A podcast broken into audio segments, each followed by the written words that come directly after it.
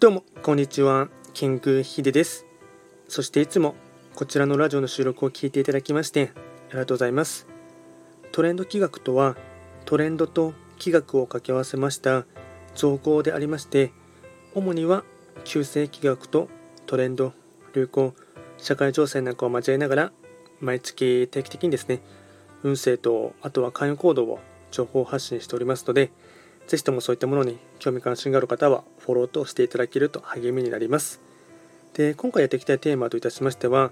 2022年8月全体のですねあの運勢のですね傾向をお伝えしていこうかなと思いますがまず8月がですね、えっと、天の木っていうのが、えっと、父の絵っていうもので表されましてで月がですね地義地の木がですね猿っていうもので表されましてあと人の木がですね五黄土星なので、えっと、土の絵猿五黄土星こういったものでですね8月がですね、あのまあ、運勢的には動きまして。で8月はですね、えっと、旧暦で見ますので8月7日から9月7日の間ですね。なので約あと1週間ぐらい後からですね始まるところではありますが。でまずですね天の木十巻十二支がですね父の絵、まあ、母とも読みますが。で土の絵っていうものはですね何て言うんですかね、えっと、草冠を足していただきますと茂るっていう感じになりますので繁茂するとか広がるっていう意味がありますしあとは10巻がですね1番目から5番目までが陽の木で6番目から10番目がですね陰の木でですね成り立っているんですけどもその陽の木の5番目のところになりますのでまあ、一番太陽がですねあの、まあ、昇っているっていうところをですねイメージしていただいてもいいかと思いますし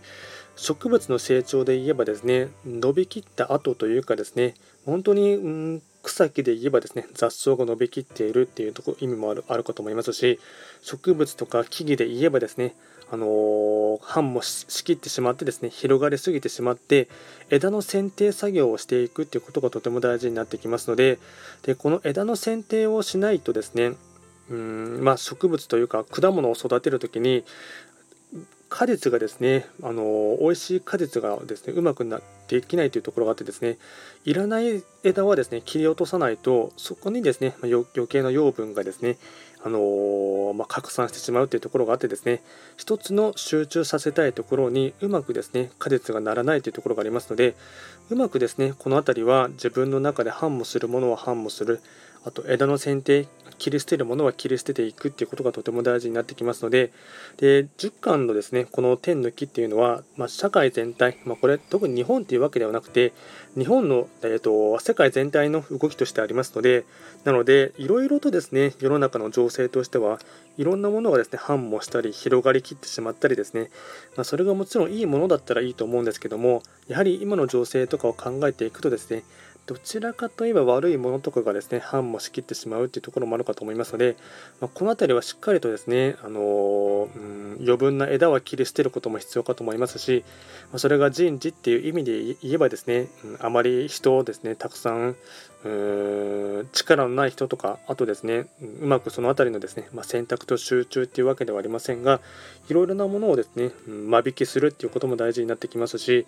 あとですね、えっと、父の絵はですね方角でいうと北西を指しますので、えっと、8月が北西の場所に六白金星がいますので、まあ、六白金星もですね、もうそのまま政治経済とかですね、という意味を表しますし、あと業界で言えば自動車業界とか機械産業とかですね、なので割かし大きいものがですね、えっと、そういうふうに繁茂したり広がるというところがありますので、動きとしてはですね、とてもダイナミックというかですね、あの大きいものがあるかと思いますし、なので結構ですね、うん、びっくりするようなことがですね、急に起きたり、あの大きく広がったりっていうことはですね、わりかし社会の動きとしてはですね、あるかなと思っています。でもちろんですね、そういったものを影響を受けていく人としてはですね、自分の心の中もですね、いろいろと、うん、もやが繁茂するかもしれませんし、雑草がですね、うん、広がりきってしまったり、抜かないといけない雑草がどんどんと広がってしまうということもあるかと思いますので、自分の中でもですね、しっかりと枝の剪定というか、いらないものはですね、捨て去るっていうですね、この辺りの、まある意味ではスリム化するっていうことも大事になってきます。で、こういったですね、天の木を受けてですね、えっと、地の木がですね、去る。で、猿はですね、えっと、なんていうんですかね、干支のですね、あの、郵便局のですね、動物の猿ではなくて、えっと、申し込みの申し込むっていう感じの猿ですね。で、この猿はですね、まあ、大きく言うとですね、2つですね、あの漢字の勝利としては意味がありまして、伸びるっていう意味と、あとは先が見通せないっていう意味があってですね、えっと、人弁を渡していただきますと単純に伸びるっていう感じがあるかと思います、になるかと思いますので、まあ、いろんなものがですね、伸びるかもしれませんし、あとはですね、先が見通せないっていう意味もありますので、これが、えっと、先ほどの前半の天の木のですね、土の絵とですね、反もしてですね、うん、いろいろとですね、先が見通せないっていうこともですね、あるかと思いますので、この辺りはですね暗がりでなかなかですね見えないものがあるかもしれませんがその中でもいろいろと先見の目を持つことも必要かと思いますし自分の中で心の目をですね研いでいただいてちゃんとですね見極めるっていうことも大事だと思いますし人を見る目もですね養うっていうことも必要でありますのでそれが見えないとですねなかなか暗中模索の中でですねうーん迷子になりそうなところもありますので、まこういったところはですね、まあ、いろいろと見ていただく必要もあるかと思いますし、で猿はですね、法制法学で言うと言うとですね、南西になりますので、南西は8月は時刻土星が開座していますので、時刻土星の大きな勝利としてはですね、ま業界で言えば農業とかですね、農産業とかになりますので、あとコンビニとかですね、そういったま大衆向けのものが、ね、ありますので、まあ、そこでですね、まあ、なかなか先が見通せないっていうとですね、ちょっと暗いイメージがついてしまうかもしれないんですけども、ただそれを見越した上でですね、どう人間が立ち振る舞いをしていくのかということはですね、すごい大事かなと思っていますので、そういう目線で捉えていただいて、日々のニュースとかですね、あと周りの動向なんかをチェックしていただきますと、まあ、いろいろとですね、その中でもですね、うまく立ち振る舞いをするっていうことがですね、まあ、ある意味の知恵でになるかと思いますので、まあ、そういうふうにですね、見ていただければなと思います。で、人の木がですね、五黄土星ですね。で、今年2022年がですね、年番が五黄土星、で、月番も五黄土星になりますので、まあ、最も8月はですね、今年を象徴とするようなですね1年になるかなと思いますし、まあ、ある意味ではですねあの中間決算みたいなところがあるかと思いますのでより自分らしさをですね発揮することも大事ですしあと五黄土星はですねうん、まあ、腐敗するっていう意味もありますしあとは破壊と再生とかあとは生と死っていうですねこういったですねあの、まあ、本当に両極端なですね二面性がありますのででかつ後天板上位っていうものがあるんですけどもそれもですねもともとは五黄土星はですねど真ん中のセンターにいますのででそうなってきますと各星ですね一泊水星から九死火星までがですねそれぞれの本石地に立ち返るっていう意味がありますのでより自分らしさっていうものをですね発揮する必要もあるかと思いますしかつですね自分の長所と短所をですね丸丸のみにしてというかですねうまく受け入れていただいてその中でもですねちゃんとうん原点回帰というかですね本当の自分は何なのかっていうところもですねより見つめ直すことも必要かと思いますし、えー、その中で自分がですね長所と短所をですね加味した上でですですねどういうふうに生きていくのかっていうことがですねある意味では試されているというかですね求められているっていうところがありますしあと五王土星はですね。欲っていう意味もありますしあとは大枠で言えば愛っていう意味がありますのでうん。でこの愛っていうとですね何て言うんですかね男女間のですね愛とかですね恋愛運とかの愛っていうふうに思われてしまうかもしれませんがもっと大枠の愛ですね。例えばですね見返りを求めない愛になりますのであのまあ可愛いですね動物なんかを見ているとですね単純に可愛らしいなとかって思うところもあるかと思いますし子供を育てている方でしたら赤ちゃんとかですね子供を育てること自体はですねまさに見返りを求めない無償の愛ですよね。そういった、えっとうん、見返りを求めないギブアンドテイクではないですね。そういった愛っていうものがですね大事になってきますしでよりですね自分自身が愛しているものとか好きなものをですねとことんとやっていくっていうこともですね大事になってきますのででそういった部分でより自分らしさとかですねあの本当の自分は何をやりたかったのかっていうところをですね一度振り返って、まあ、棚卸しというかですねうん一度見つめ直すっていうことはですね大事かと思いますし、まあ、ある意味ではですね内省することも大事かなと思っていますあとですね、えっと、順番がですねあ大事っていうのもあってですねえっと、豪土星はですね、まあ、怖がらせるつもりはないんですですけども、一つ傾向としては、破壊と再生なんですね。で先に順番としては何かが壊れるんですね。で例えばこれはですね、うんまあ、身近なことで言えばですね、うん、使っていたものが急に壊れてしまうかもしれませんし、まあ、電化製品とかがですね動か動かなくなってしまうかもしれませんしあと人間関係でですねなかなか不和が生じてしまって友達関係が壊れてしまうかもしれませんし、まあ、それがもっとですね、うん、大きいダメージで言うとですね誰か身近な方がですね死別とかで、まあ、永遠の別れになってしまうかもしれませんし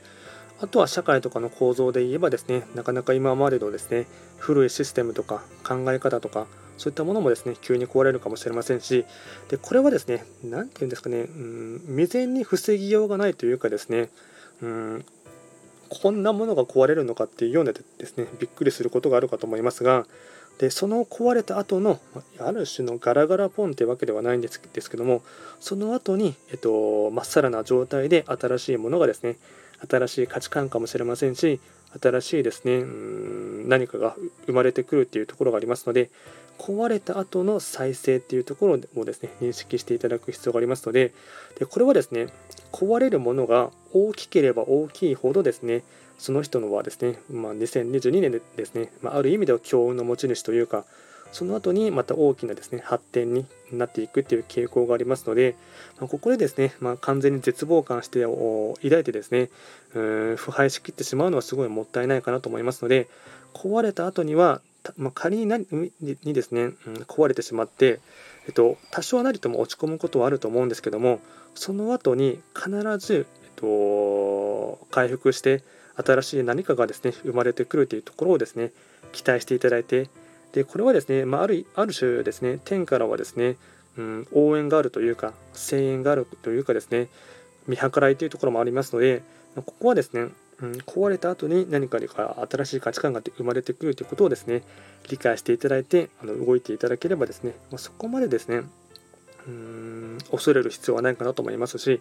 ビビる必要もないかなとは思っています。あとですね、自然災害とかもですね、まあ、この辺りはですね、結構起きそうなところがありますので、あのまあ、これからの時期はですね、夏の台風もあるかと思いますし、あとはゲリラ豪雨もあるかと思いますし、日照りとかですね、その辺りのですね、うん、天変地異というところもですね、怖いかなっていうのもありますし、あと日本に住んでいればやっぱり身近なところは地震地震ですね。地震なんかも怖いかなと思いますので、でそこでですね、まあ、仮に、まあ、大きな被害があったとしてもですね、そこからの、えっと、大発展というところもあるかと思いますので、ここはですね、うん、